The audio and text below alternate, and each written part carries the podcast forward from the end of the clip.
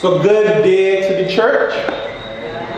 Tonight we will be looking at Mark chapter 13, verse 24 to 27. But just to have a good understanding of the surrounding context, we'll start from verse 1 and read to verse 23, and then we'll read 24 to 27. And the big idea here in this passage is simple. Jesus will come again.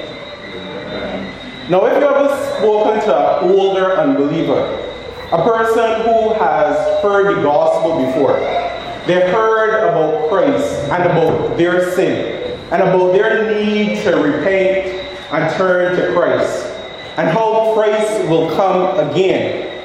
Many mock this because they would say they were hearing this from young that Jesus will return. And now they're old, Christ hasn't returned as yet.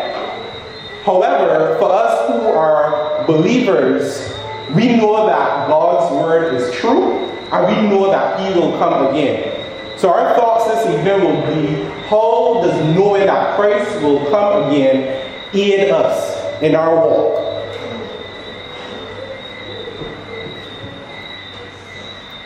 So, just a bit about the background, the Gospel of Mark, by way of reminder. The Gospel of Mark is written by Mark. He's writing to predominantly a Gentile church who's living under the rulership of Caesar Nero. Now, if we think about church history, we know that Nero, he was a wicked ruler, he was a tyrant who persecuted the church. Now, what Mark seeks to do here is encourage the brethren by reminding them of Jesus' promise, how he will come again. And he looks at, right here, he looks at Jesus' conversation on the Mount of Olives. And the conversation that's happening between Jesus and the disciples in verse 24 to 27 is also known as the Olivet Discourse. So, unlike doubting unbelievers' response to Jesus' promise of his return, there is future hope found in the words of Jesus. Not only to these Gentile believers, but to us who are living in the 21st century. Now we'll read from verse 1 to 23. Please follow along. And as he came out of the temple, one of his disciples said to him, Look, Teacher, what wonderful stones and what wonderful buildings. And Jesus said to him, Do you see these great buildings? There will not be left here one stone upon another that will not be thrown down. And as he sat on the Mount of Olives opposite the temple, Peter and James and John and Andrew asked him privately, Tell us, when will these things be? And what will be the sign when all these things are about to be accomplished? And Jesus began to say to them, See that no one leads you astray. Many will come in my name, saying, I am he, and they will lead many astray. And when you hear of wars and rumors of wars, do not be alarmed. This must take place, but the end is not yet. For nation will rise against nation, and kingdom against kingdom. There will be earthquakes in various places. There will be famines. There are but the beginning of the birth pains. But be on your guard, for they will deliver you over to councils, and you will be beaten in synagogues, and you will stand before governors and kings for my sake to bear witness before them. And the gospel must first be pre- proclaimed to all nations. And when they bring you to trial and deliver you over, do not be anxious beforehand what you are to say, but say whatever is given to you in that hour. For it is not you who speak, but the Holy Spirit. And brother will deliver brother over to death, and the father his child and children will rise against parents and have them put to death. And you will be hated by all for my name's sake. But the one who endures to the end will be saved. But when you see the abomination of desolation standing where he ought not to be, let the reader understand. Then let those who are in Judea flee to the mountains. Let the one who is on the housetop not go down, nor enter his house to take anything out. And let the one who is in the field not turn back to take his cloak. And alas, for women who are pregnant, and for those who are nursing infants in those days, pray that it may not happen in the winter. For in those days there will be such tribulation that has not been from the beginning of creation that God created until now, and never will be. And if the Lord had not cut short the days, no human being would be saved. But for the sake of the elect, whom he chose, he shortened the days. And then, if anyone says to you, Look, here is the Christ, or Look, there he is, do not believe it. For false Christs and false prophets will arise and perform signs and wonders to lead, lead astray, if possible, the elect. But be on your guard. But be on guard, sorry I have told you all things beforehand. Let us pray. Gracious God, we thank you for your word. We pray, pray as we dive into it that we would not harden our hearts. If we are to be corrected, let us be corrected. If we are to be rebuked, let us be rebuked.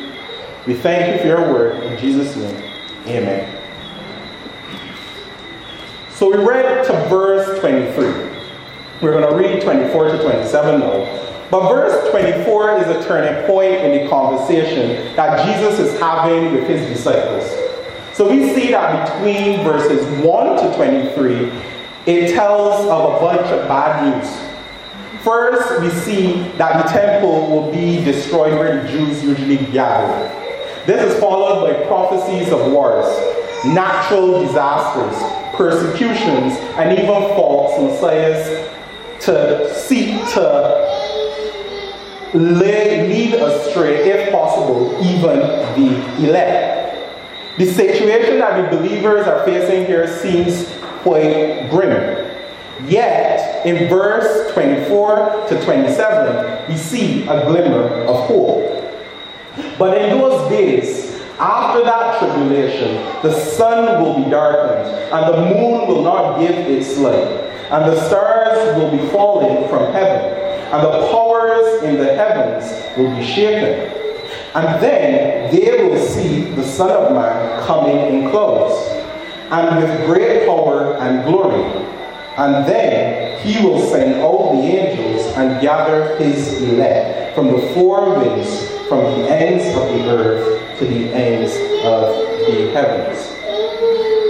So in verse 24, we see a transition from tribulations to basically better days or hope for the disciples. Unlike the views that were surrounding the abomination of desolation, if it occurred or when it would occur, from verse 24 to 27, commentators agree that this here is speaking about the second coming of Christ.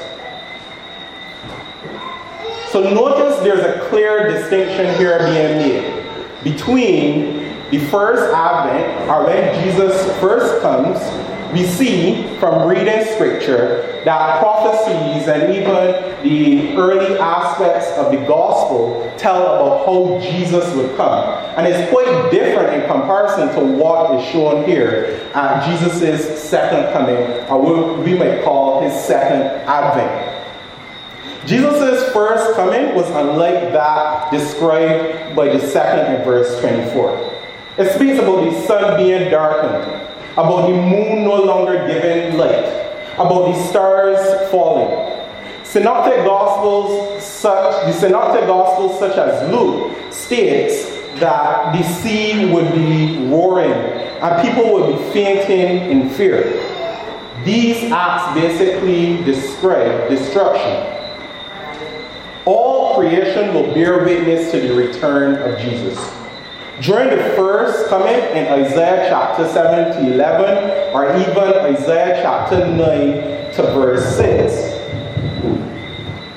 Jesus' birth was that like any man born of any woman. It was a natural birth. His first coming, he was small and frail, a mere baby, and his parents had to fled to preserve his life.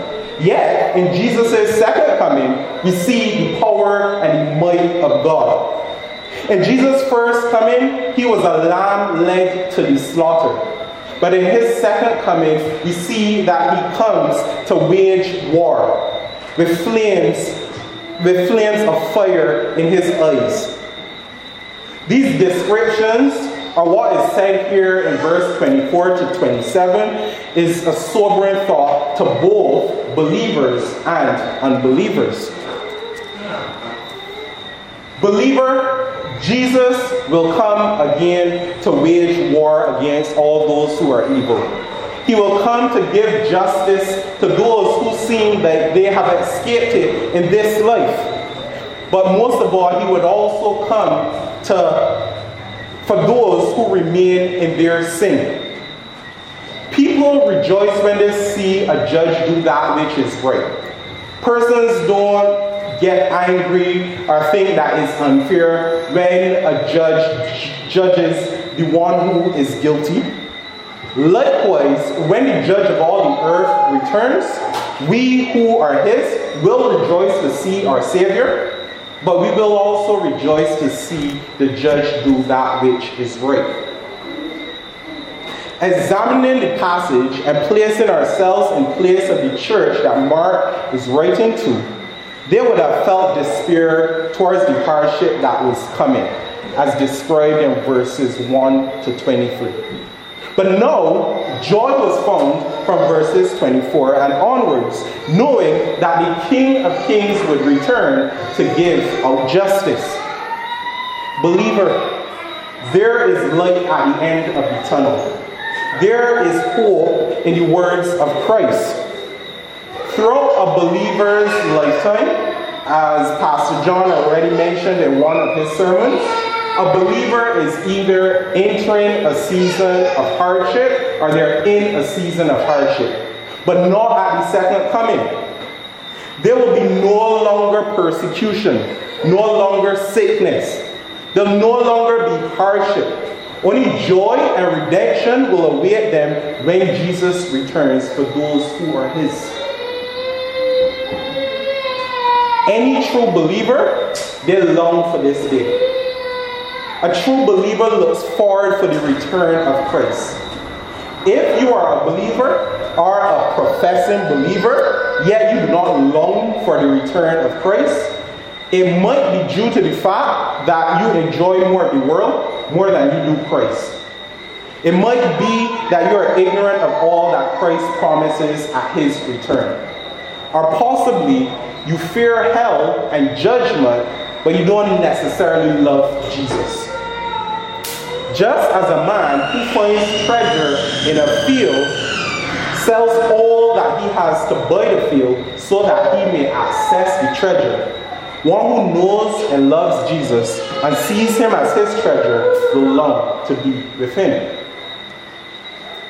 Anyone who loves Jesus must hate father and mother, wife and children, brother and sister. These are the words of Jesus. He even continues to say, man, he must even hate his own life, or not, he's not fit to be my disciple, as Jesus mentioned in Luke 14 24.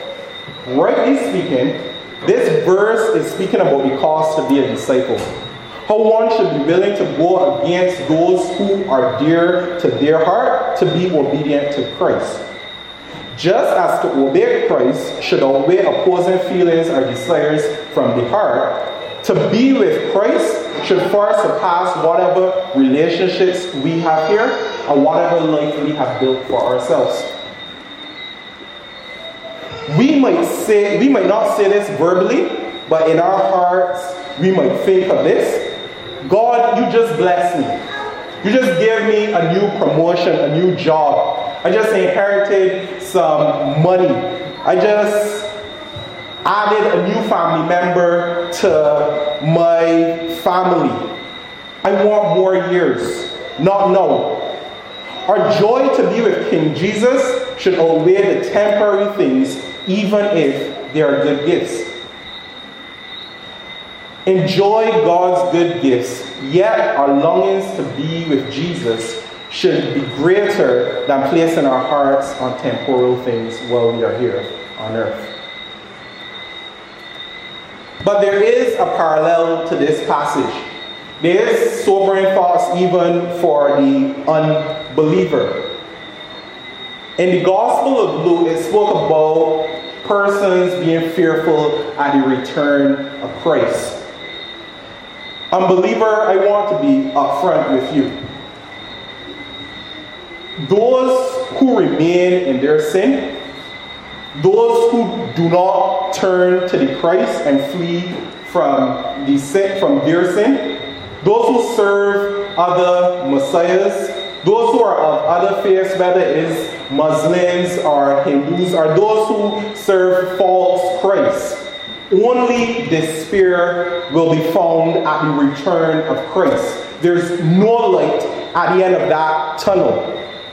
Do not believe the lie of the Jehovah Witness, which states that hell is just a place where you will go and you will die in a one-time instance. That is false.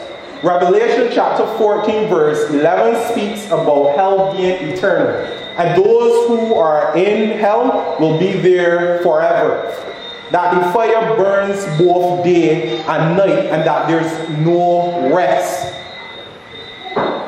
God is loving, but God is also just.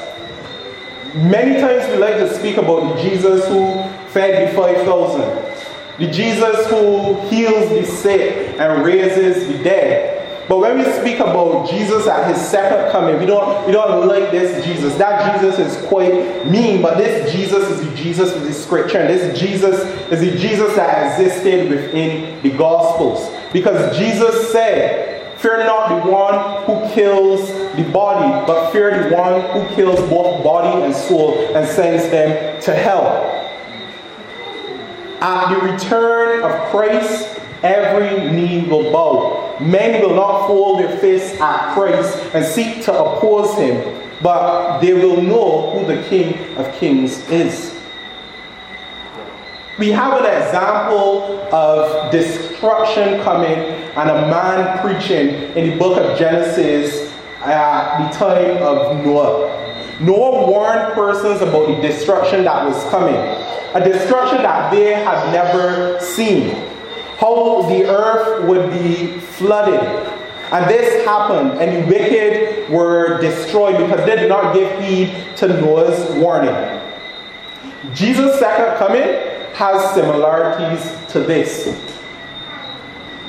Maybe you have heard the gospel before, heard the gospel being preached time and time again. But like those in the days of Noah, those persons, they harden their heart, and you continue to harden your heart and continue in your sin and won't turn to Christ. I'm warning you today. Meet Christ as your Savior and not your judge and executioner. Jesus will have you if you come. The gospel states that Christ Jesus died for the ungodly, not for the righteous but for sinners. Turn from your sin. Know that there's nothing that you can do in yourself. There's no other messiahs. There's no other saviors. But there's only Christ. There's only the blood of the Lamb. Christ will save you from your sin if you place your faith in Him. And as stated in verse 27, He will gather you from wheresoever you are. The final point here continues to give hope to the believer that we will be saved from destruction. Yet it also encourages our evangelistic efforts. God has his elect. God has chosen all those whom will come and who will be saved. If there were no elect, if God was not sovereign over salvation, nobody would come. Speaking hypothetically, if Christ died for our sins, yet God did not draw, He did not regenerate, He did not elect, all men will stay in their corner. They will stay to their sin because men are bent towards sin and destruction and they hate the light. So, understanding that the Great Commission will be successful, understanding that all those who are His will be saved, knowing that God will lose none, should that then cause us to say, well, the Great Commission will be fulfilled, so I don't need to go out there and proclaim the gospel. God is sovereign. Should the doctrine of election stop us from evangelism? And the answer is no. What then should it do? It should encourage us to evangelize more.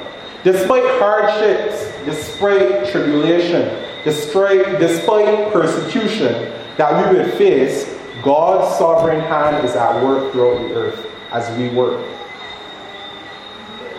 This example is not perfect, but I will use it. If we were playing a sport and the game was fixed, and when we talk about the game being fixed, I mean that the referee, he possibly can be cheating and you are going to win. So the game was going to be fixed. You don't straight back but it increases your confidence in the task that is at hand. God's assurance to gather the elect. The Great Commission will be fulfilled. The assurance that none will be lost is a greater assurance than a fixed game. Believer, you can stand before your opponents and proclaim the gospel of Christ and know that it is possible for God to make believers out of persons who were once his enemies, of persons who were once persecutors of Christians. And we know this because we were all on the opposite side of the fence. God's elect are from different spheres throughout the world. You and I do not know who they are. Yet, we do know believers will come from different areas throughout the earth. The call is to go then to them, understanding that the Great Commission will be fulfilled. You will be successful. He will gather all who are His. Jesus will save all who are His from this sin infected world and deliver justice. Unbeliever, I pray that you would meet Jesus as Savior and not as Judge. God does not delight in the death of the wicked, as Scripture says, but wants the sinner to turn. God has shown His love for sending His only begotten Son, Christ Jesus, to die for sinners. All who come, he promised to never cast out.